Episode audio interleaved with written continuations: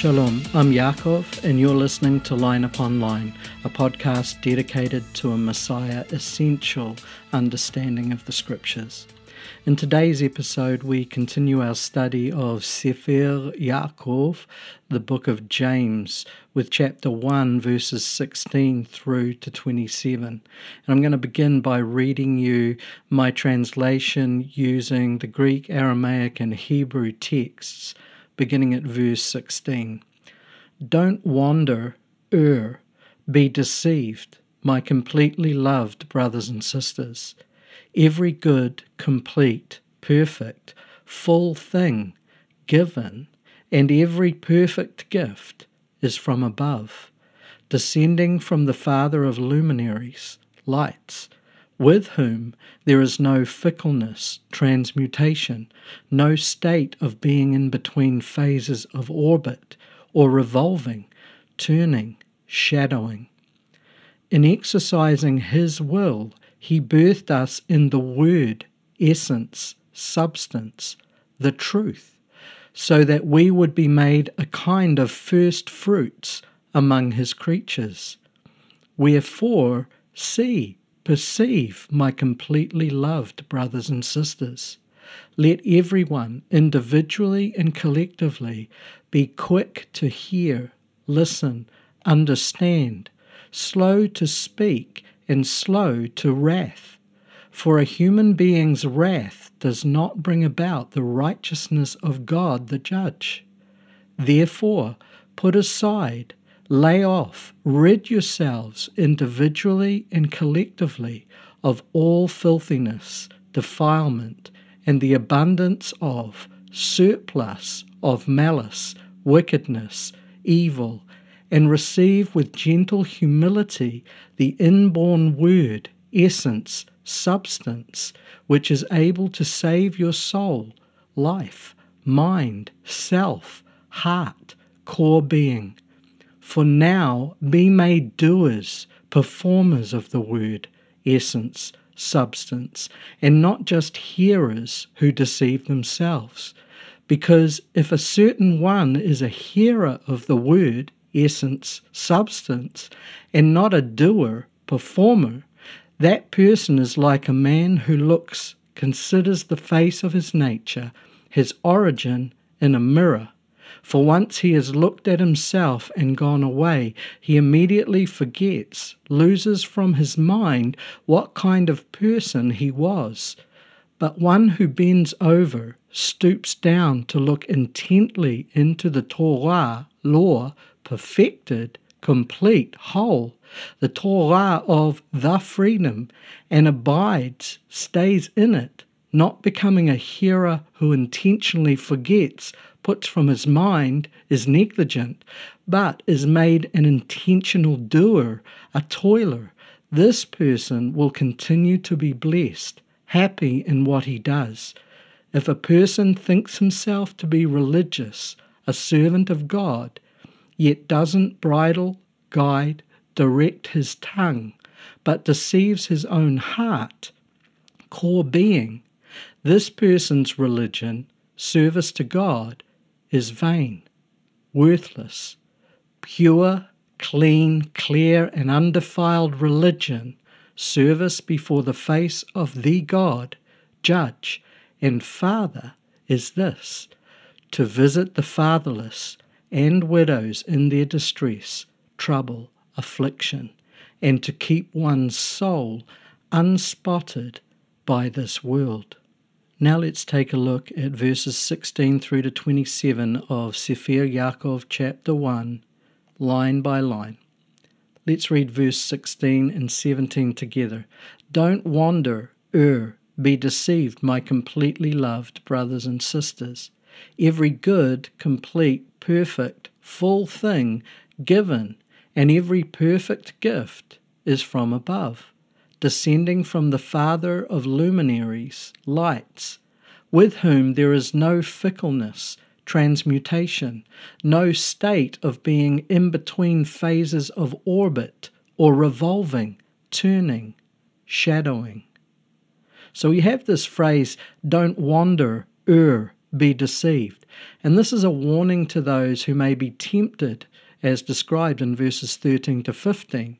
Wandering was the result of Israel's decision to sin against God when he commanded Israel to enter the land of promise. We read about that in Numbers 13 and 14.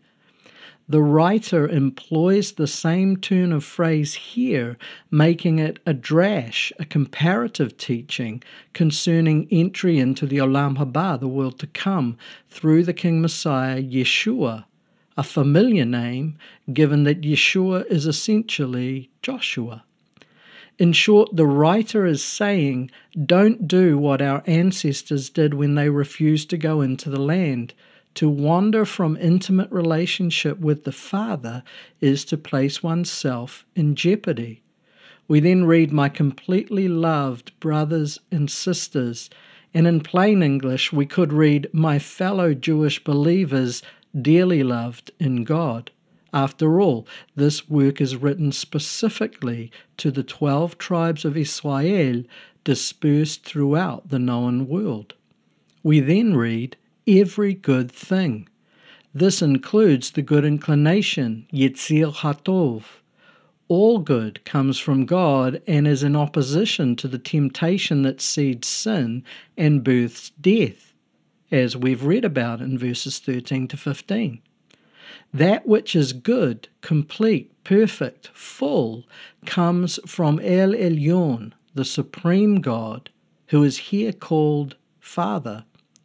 Hashem, the Father God and Creator of all things, including the orbiting lights of the heavens, the sun, the moon, etc., which have been worshipped throughout the millennia by pagans, but are nonetheless subject to the God of Israel.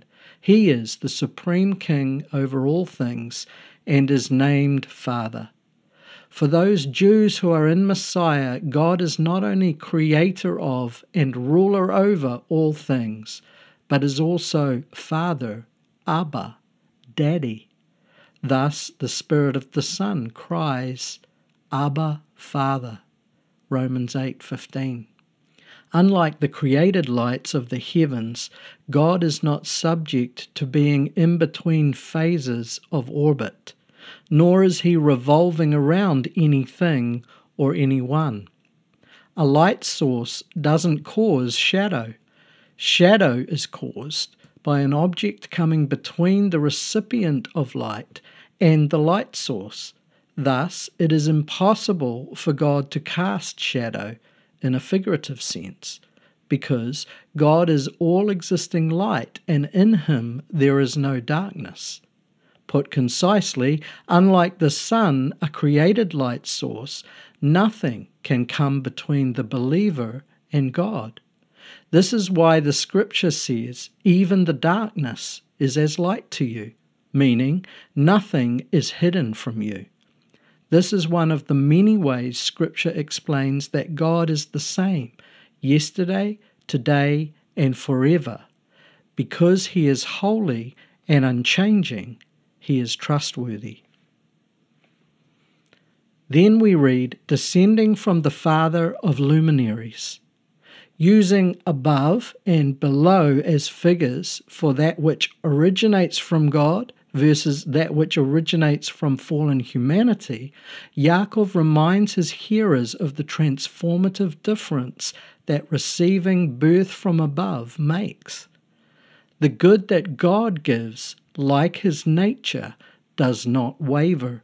It is not indecisive, like the action of the one who cannot receive wisdom, as described in verses 6 to 8 of this chapter. On the contrary, by his loving and gracious will, God has given the ultimate gift, the gift that connects us again to truth. He has imparted himself, God with us, Imanu El, Hadavar Emet, the word of truth, Yeshua. Truth himself has brought us out of darkness into a place without transition or shadow through the message of truth. When we receive Yeshua, we are no longer planets orbiting the Creator, the all existing light source. Rather, we have been made Echad, one, in the Creator. We are not God, but we are united as sons and daughters, born of his Spirit, through the blood of the King Messiah, Yeshua. Verse 18 reads, In exercising his will, he birthed us in the Word, essence, substance, the truth, so that we would be made a kind of first fruits among his creatures. There's no need to make the false choice between interpreting the word of truth as referring to the Messiah or to the gospel message. The answer is that the word of truth refers both to the Messiah, Hadavar and to his message. Yeshua being the author and goal of the gospel message. The Hebrew text reads, the word, the truth. The first century Messianic Jews of both Eretz Israel and the diaspora had been afforded the opportunity to be a first fruits offering. We note that Shavuot or Pentecost, that occasion when the Holy Spirit was poured out and infilled the believers, was an occasion attended entirely by Jews who had come from all over the known world. It was the Jewish people who were the first fruits, the first to receive the infilling of the Holy Spirit. And then from there, the message went out into the nations they had come from. Romans 8 1 16 to 17 reads, For I am not ashamed of the good news, true message. It is the power of God for Yeshua, for salvation to everyone who has faith, trust, continually to the Jew first, and also continually to the Greek. For in it the righteousness of God is revealed through faith, for faith. Verse 19 reads, Wherefore, see, perceive, my completely loved brothers and sisters, let everyone individually and collectively be quick to hear, listen, understand, slow to speak, and slow to wrath for a human being's wrath does not bring about the righteousness of God the judge. First, we have this phrase, be quick to hear. This doesn't mean be quick to listen to everything and everyone.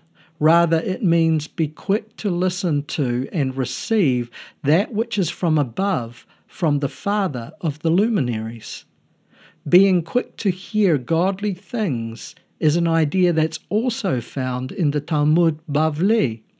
Numerous other ancient Jewish commentators teach that if a word is worth one shekel, silence is worth two. Silence is said to be the spice of speech and the chief of all spices, the hedge of wisdom. The sage Shammai says, Say little and do much. The Talmud Bavli Sanhedrin following 7 1 says, Be silent and hear. We note that the recipients of this work are admonished to be slow to wrath. Wrath is the progeny of anger. Godly wrath is enacted in righteousness as a just response to evil. In this case, it is not anger itself or even wrath itself that the recipients are being warned against, but the anger, wrath, born of the sin affected nature of human beings. This ungodly wrath is not good because it has not originated from above. Additionally, and as a general principle, it is in our nature to push for our own agenda in life we often neglect the helpful conversation of others in order to pronounce our own knowledge. We are, in our fallen state, inclined to allow the temptation to promote our own point of view, to give birth to the sin of rash words, and when confronted in truth, we respond in ungodly anger. Because we are filled with the Spirit of God, we must be tempered by the instruction of God in this present world.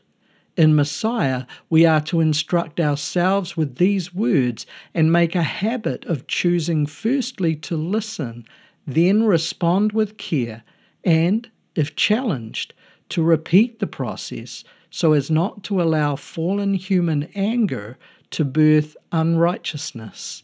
1 Timothy 2 8 reads, I will, therefore, that men pray everywhere, lifting up holy hands without ungodly wrath and doubting. Verse 21 reads, Therefore, put aside, lay off, rid yourselves individually and collectively of all filthiness, defilement, and the abundance of surplus of malice, wickedness, evil, and receive with gentle humility the inborn word, essence, substance, which is able to save your soul, life, mind, self, heart, core being. The Jewish believer is here instructed to intentionally put aside cast off, strip himself of filthiness and the abundance of grudge holding malice and evil attached to the old way of life, which is fed by the Yetzir Hara, the evil inclination or fallen nature. The phrase surplus malice is an interesting one. And this is because it may well be an allusion to the metaphor of the removal of foreskin which is used by Jeremiah to warn the people of Judah and Jerusalem to dedicate their hearts to God through the removal of their surplus of wickedness.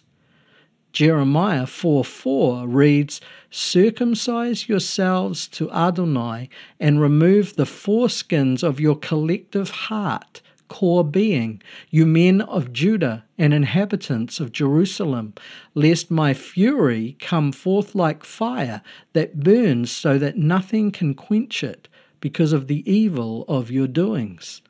The Targum paraphrases the same passage of Jeremiah as the removal of the wickedness of your hearts, so that the term wickedness is made synonymous with foreskin.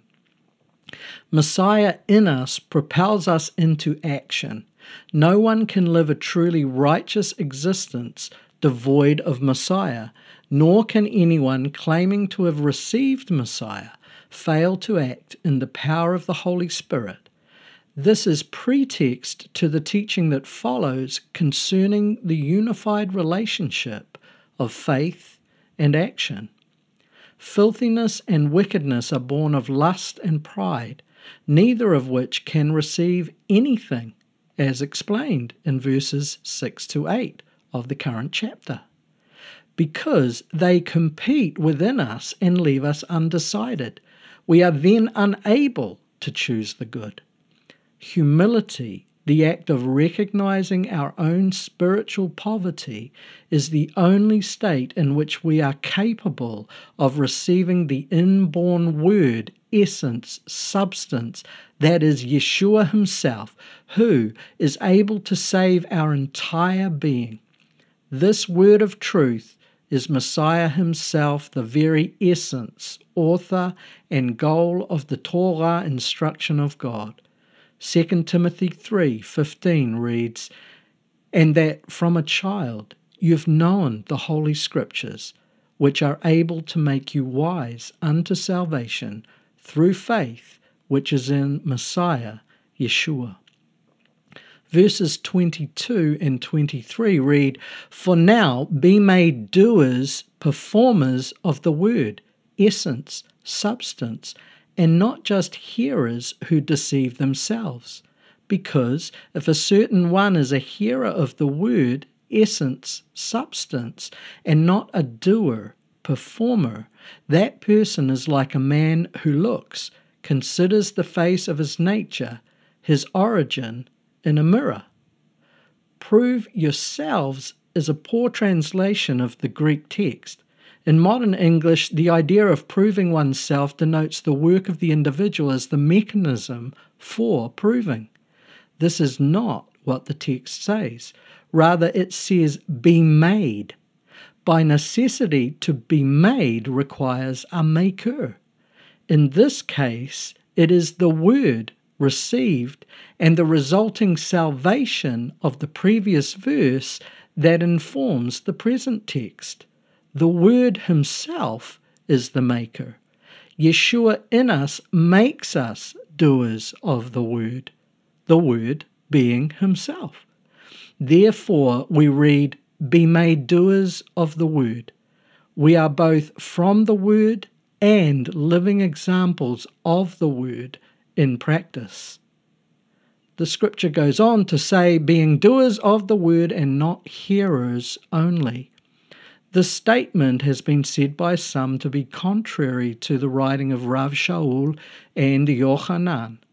However, it is consistent with the teachings of both writers, and in addition to this, it is very likely the platform for their words on the same subject, given that this book was likely written between 10 and 20 years prior to the other New Testament writings. Yaakov is not saying that your actions save you. In fact, he has just said prior to this that it is the humble receiving of the word, the Messiah, that saves you. Yaakov is simply saying, don't return again to the bondage of self delusion. Let the inborn word birth right action. Your actions will be the fruit of your new condition. Only those who do not receive the word of truth with humility will find themselves in a situation where their actions prove them devoid of truth. This is self deception. Some believe, and I agree, that this letter of Yaakov was a favorite of Yochanan, that is, John, and Rav Shaul, Paul Hashaliach, Paul the Apostle, prior to the writing of their works. Romans 2:13 reads, For it is not the hearers of the Torah who are justified before God, but the doers of the Torah shall be justified. Interestingly, Rav Shimon in Pirkei Avot, a traditional Jewish document, says, Study is not the most important thing, but actions. Whoever indulges in too many words brings about sin. Verse 24 reads, For once he has looked at himself and gone away, he immediately forgets, loses from his mind what kind of person he was. But one who bends over, stoops down to look intently into the Torah perfected, complete, whole, the Torah of the freedom, and abides, stays in it, not becoming a hearer who intentionally forgets, puts from his mind, is negligent, but is made an intentional doer, a toiler. This person will continue to be blessed, happy in what he does. The mirror analogy is central to our understanding of this teaching. What kind of use of a mirror would cause a person to immediately forget what they looked like? The answer, of course, is a fleeting use, a passing gaze, long enough to determine the basic outline of one's features and nothing more. This is the kind of use that results in forgetting one's self.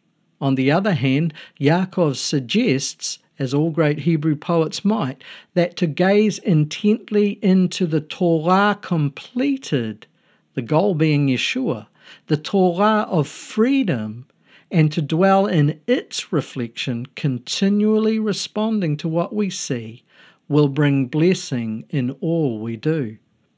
The plain meaning compares the fickle nature of human recollection by sight with the failure to act in response to God's word.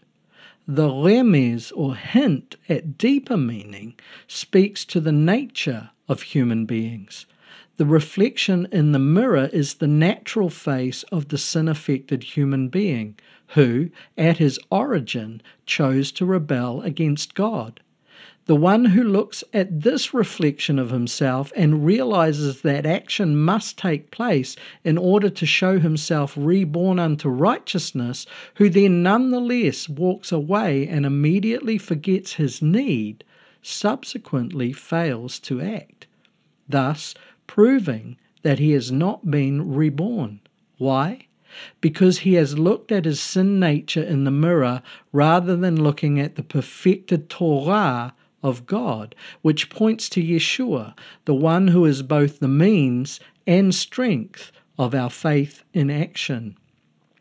We notice that the next phrase reads, One who bends over stoops down to look intently. We note that the reflection of the perfected Torah is one that must be stooped down to or bent over in order to view it. This denotes a reflective surface below or beside the viewer, a body of water perhaps, a mikveh.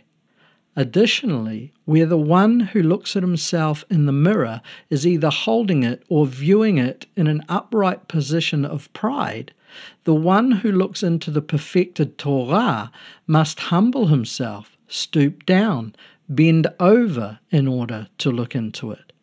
In short, change does not come about by looking at the reflected sin affected nature, but by receiving the living word Yeshua and gazing intently into the perfected Torah we must be careful not to misinterpret this as referring to the Torah of Moses in its entirety, much of which will no longer be necessary in the Olam Haba, the world to come. Why? Because there will be no sin, and therefore no need for the negative commandments like, Thou shalt not murder, Thou shalt not steal. But the perfected Torah that is, the Torah that is also called the Torah of freedom, found in Messiah, that is the Torah that's being referred to here. That is, those parts of the Word of God, including some of the parts of the Torah of Moses, that are eternally present in Messiah Yeshua. This is why Yeshua says, If you love me, you will keep my commandments. I will ask the Father, and he will give you another helper, so that he may be with you forever. The helper is the Spirit of truth, whom the world cannot receive because it does not see him or know him. But you know him, because he remains with you and will be in you. John 14, 15 to 17. Where is boasting then? says Rav Shaul. Paul the Apostle. It is excluded. By what Torah? The Torah of works? Absolutely not, but by the Torah of faith. Properly qualifying the word Torah is essential in understanding what it means to gaze intently into the Torah of freedom, the Torah perfected in Messiah. In the interpretation of the present text, and indeed the texts of Rav Shaul, Paul the Apostle, those who misuse the word Torah to always refer to the five books of Moses make themselves liars and false teachers. In looking intently, it is our eyes that see, that is, spiritually hear, and the intention of our gaze that either neglects or accepts what we spiritually hear, what we see. When we gaze intently into a reflective surface, we see not only our imperfections and flaws, causing us to seek a covering for them, but we also see our inherent value. The complete, perfected Torah of freedom in Messiah reveals our sin for the purpose of covering it and shows us our worth so that we will not deceive ourselves into thinking we are worthless. The reflection of God's complete instruction is one into which we should gaze intently until all is complete. Yeshua said, Not one notation or mark will be removed from the Torah until all is fulfilled. The reason for this is made clear here in Yaakov's letter. We need the Torah as instruction in Messiah. It is a guide for those who have the Word, Messiah, born in us. No longer is it seen as the punitive law of those who merely glance at it. Rather, for us, it has become a reflection of our new nature. It's worth noting that the earlier allusion to the created heavenly lights, which include the sun and the moon, which reflects the sun, connects to the analogy of the reflection of the perfected Torah in Messiah. In a figurative sense, Just as the moon reflects the sun, so too we reflect the all existing light of God. We await the completion of all things, the day when all that exposes sin will evaporate from the Torah, leaving only that which is good. Messiah himself, the Word, will be all that remains of the Torah. In the Olam Haba, world to come, we will return to Shuvah, to the state of Adam and Eve prior to the fall. We will again know only the good. Yetzer Hatov, the good inclination, is the current indicator of a time yet to come when there will be no need to distinguish between good and evil, because there will be only good. In order for this to happen, evil must be eternally encased in itself this being eternal damnation, the lake of perpetual fire, recorded in Revelation 20 14 to 15. In the Olam Haba, the world to come, we will have no need of a reflective surface that exposes our faults because in Messiah, in God, we will be without fault.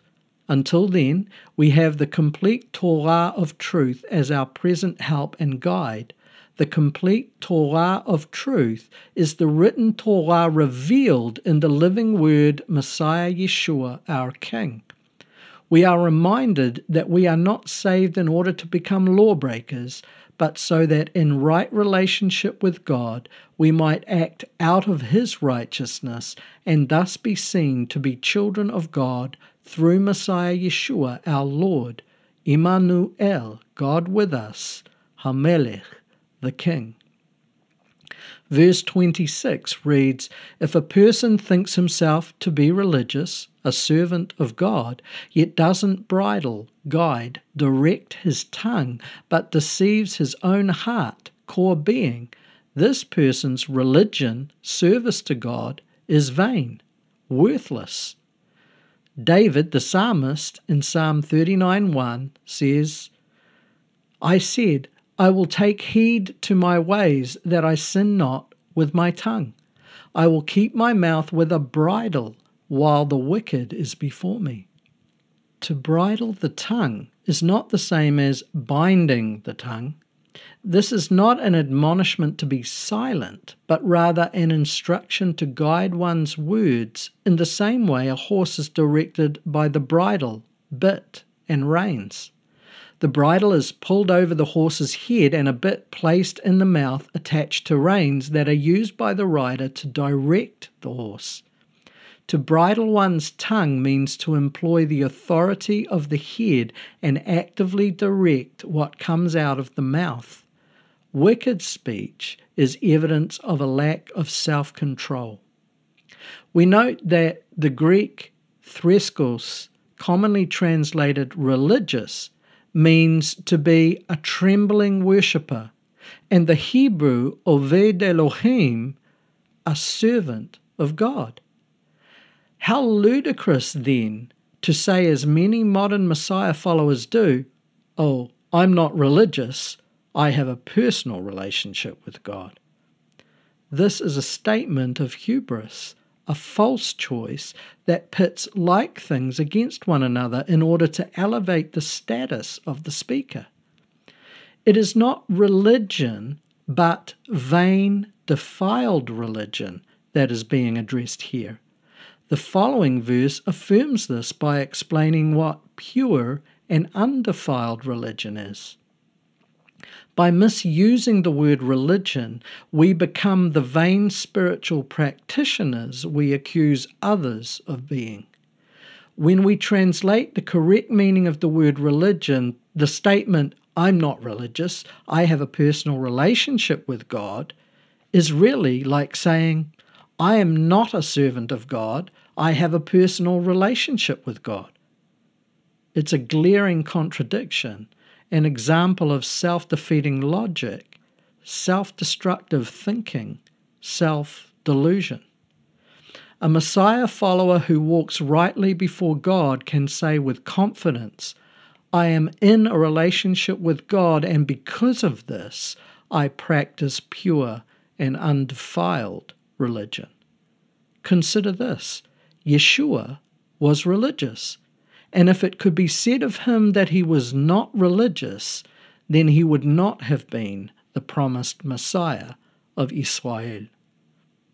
Finally, verse 27 reads Pure, clean, clear, and undefiled religion, service before the face of the God, the Judge and Father, is this to visit the fatherless and widows in their distress, trouble, affliction, and to keep one's soul unspotted by this world.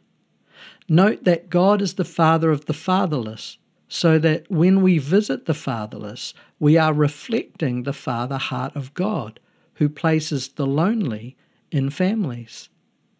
Three central Jewish spiritual teachings are alluded to in verses 26 and 27. Firstly, ancient biblical Judaism did not have a word for theology prior to the Hellenization of Israel by the Greeks. This means that Judaism always taught faith in action rather than the use of the mind alone to philosophize over God concepts. A Jew cannot separate godly concepts from godly actions. The center of the Jew, being the heart, is not to be understood as the heart devoid of the mind, rather, it is the intersection of all parts of the being made echad, a complex unity. Therefore, hypocrisy is anti Jewish, anti God, and anti Messiah. One who thinks, that is, theorizes, talks about God, that he is righteous, but doesn't keep his tongue in check, deludes himself and his religion is worthless. Again, this affirms Yaakov's previous warning not to allow lust to give way to temptation, sin, and death. Our idle words are worthless. On the other hand, our worthwhile actions are the very words of life. Secondly, Yaakov reminds us that religion is not the problem, we are. He is reminding Jews in the diaspora to maintain a pure observance of the perfected Torah in Messiah. He is not saying that observance brings salvation. He's already said that humbly receiving the implanted word brings salvation. On the contrary, he is calling the Jewish diaspora to return to their true identity as Jews in Messiah. Many lived in nations that worshipped false deities, practicing abominations against God on a daily basis. Yaakov reminds his fellow Jews of their worth as God's chosen people. Thirdly, Yaakov asks that his Jewish brothers and sisters keep themselves separate from the pagan practices that surround them. The Torah gives specific instructions for the care of Israel's widows, her poor, her orphans, and the foreigner living among her. Yaakov is calling the Jews of the diaspora back to these guidelines as a starting point for the all encompassing loving action of the gospel as defined as perfected Torah. From the beginning, God has asked Israel to be separate, called out ones, set apart, which is the very essence of what it means to be holy.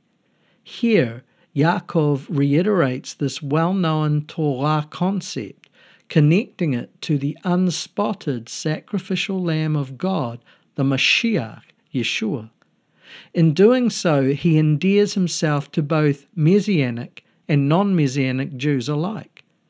Honoring the tradition of ancient Judaism and belief in Messiah, he then goes on to fill it with hope for the future. That hope is born in Mashiach, the one we had long awaited. We, like Yeshua, are called to be unspotted, living sacrifices, holy and acceptable to God.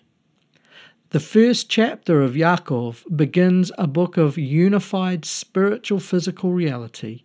We will see throughout this book the three concepts of shamor, observance, vizachor, remembrance, v'halacha, and action. These concepts are a unity, that is, they are echad. They are not able to function properly outside of their connected circle of existence. The Word of Life Messiah in us reminds Zachor us to observe Shamor. In turn, our observance, Shamor, causes us to remember Zachor, what God has done, what He is doing, what He will do. By our observance and our remembering, we give birth to action. This is halacha, the way we walk. There is no longer room for theology on its own, because the life we now live in Messiah is a life beyond theology and its limitations. We are worthy because we have worth. God has set the measure of our value in the life of His Son Yeshua before the foundation of the world. You are loved with an everlasting love. Therefore, I urge you, fellow Jewish brothers and sisters, through the mercies, compassion, emotions of the God, that you all present your bodies as a living, breathing sacrifice, holy, pleasing, acceptable to the God. This is your reasonable, logical service. Romans 12, verse 1. This brings us to the end of the first chapter of Sefer Yaakov. In the next episode, we'll take a look at chapter 2. As always, the commentary for this study is available on our website www.bethmelekh.com under the heading Yaakov's Commentary. If you type in Yaakov 1, the two articles on Yaakov 1 will come up and you'll be able to select the appropriate article.